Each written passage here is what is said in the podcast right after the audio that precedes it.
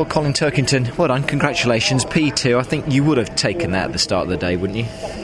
Uh, yes, I would. Um, I would t- take a P2, and on the whole, I'm, I'm, I'm happy with that. You know, it's good to be starting on, on the front row.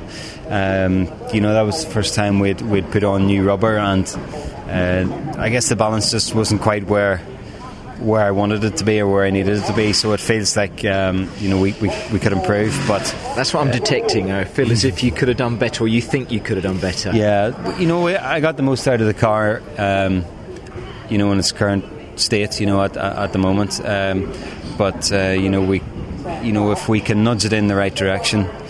Uh, it should be a better car there for the race. Do you know where those nudges need to go? Do you know, know, you know where the issues maybe are, Colin? Well, we know where the issues are. Um, you know, we, we, understand where we're limited, but um, having not done a huge amount of testing, it's difficult to know the exact change to make for, for tomorrow. So. Um, but you know, we'll do our homework tonight. We'll work hard and uh, you know try and give ourselves every chance for tomorrow. You do work hard, and finally, just to say that's going to be an interesting one tomorrow. You sat uh, alongside Gordon Shedden on the front row, the rear-wheel drive thing again against the front-wheel drive. You you should get the nudge on him, hopefully. Uh, it's hard to know that the front wheel drives have been um, have been pretty fast out of the blocks, you know, and obviously that you know there's an equalisation in, in, in, place now to uh, so that the rear wheel drive isn't uh, you know significantly quicker out of the blocks. So so we'll say you know there's a bit of a run to, to turn one. So um, yeah, I'll be be working to get the best start and get into the lead, and that always makes things a bit easier. It certainly makes it easier if you're in the front. Colin, yeah. well done, congratulations. Okay, cheers.